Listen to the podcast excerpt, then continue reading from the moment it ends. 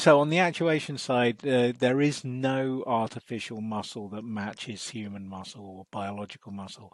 So there's there's nothing even close. So you will. Uh, we've experimented with uh, McKibben type muscles, otherwise known as fluidic muscles, or uh, it's a type of uh, membrane pneumatic actuator. Uh, you can use the traditional pneumatic cylinders. We we talked a bit uh, about hydraulics. Uh, now, obviously, you can get fantastic power out of a hydraulic system, but hydraulics is basically a transmission. It's not an actuator per se, in that you need pressurized oil to run it. So you're really just deferring the problem. You need a big motor somewhere.